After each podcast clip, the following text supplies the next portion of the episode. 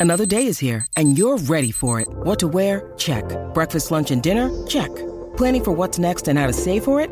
That's where Bank of America can help. For your financial to-dos, Bank of America has experts ready to help get you closer to your goals. Get started at one of our local financial centers or 24-7 in our mobile banking app. Find a location near you at bankofamerica.com slash talk to us. What would you like the power to do? Mobile banking requires downloading the app and is only available for select devices. Message and data rates may apply. Bank of America and a member FDIC.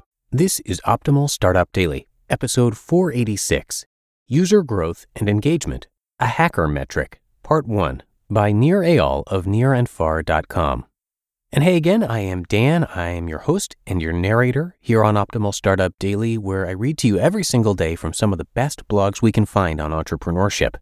Now, today's post is a little bit longer than usual, so uh, what I'm going to do, like I usually do in these situations, is uh, read the first half for you today and then finish up the rest tomorrow. So, with that, let's get right to part one as we optimize your life.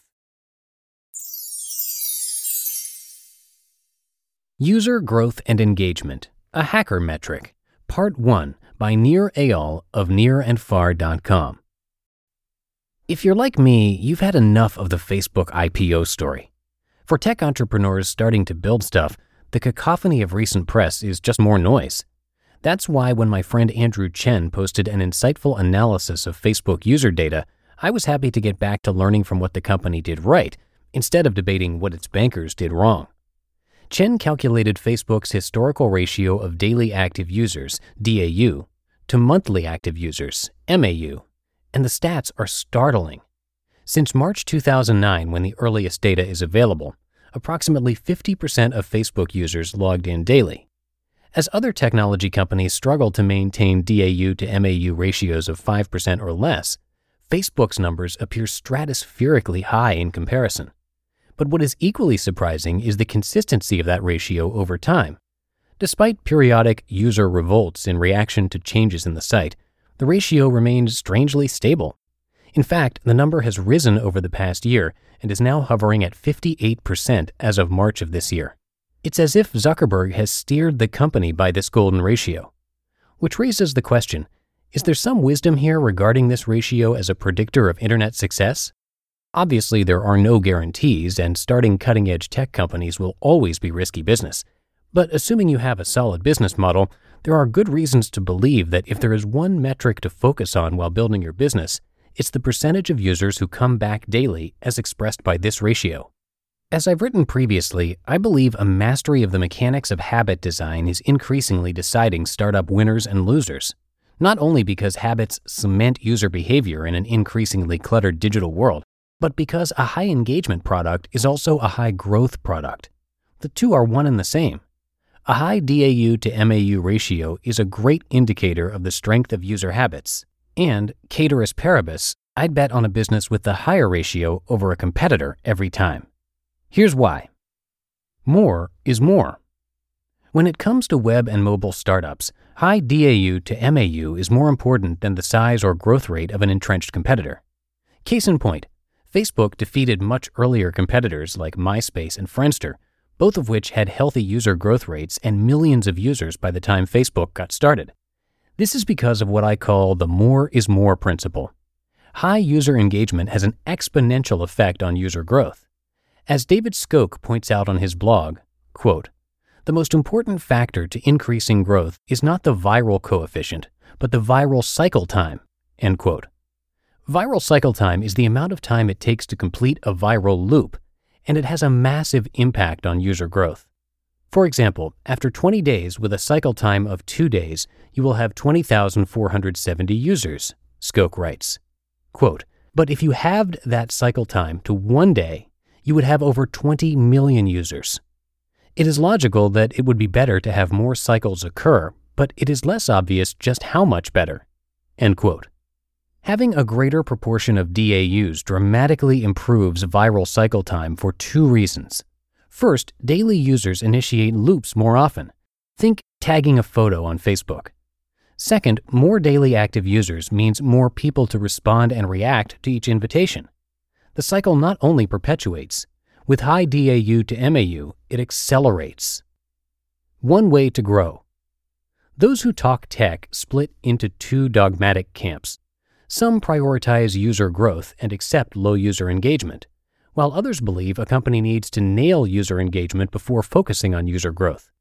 I believe this is a false dichotomy. If you have only one or the other, congratulations, you've got squat. Let's first take a look at user growth. Distribution, of course, is critically important, and no company can survive without a sound customer acquisition strategy. Not only is user growth essential, but it's something engineer driven companies love to work on.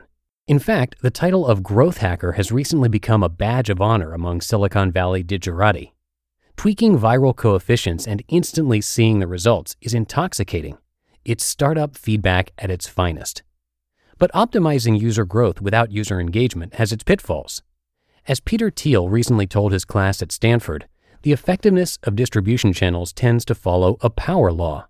Just as businesses tend to have only one revenue stream, they also have only one good user growth strategy, the effectiveness of which is 10x the results of other distribution channels.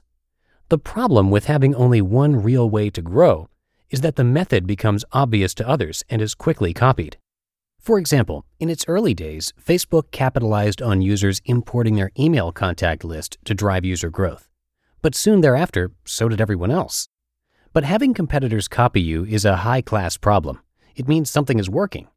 Worse yet is discovering a fantastic viral loop that drives user growth, only to see user engagement crater when users realize there's little long term value in the service.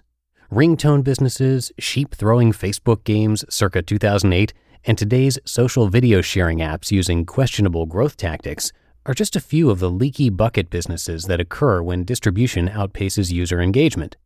When it comes to building a big business, clearly a good acquisition channel is mandatory but not sufficient.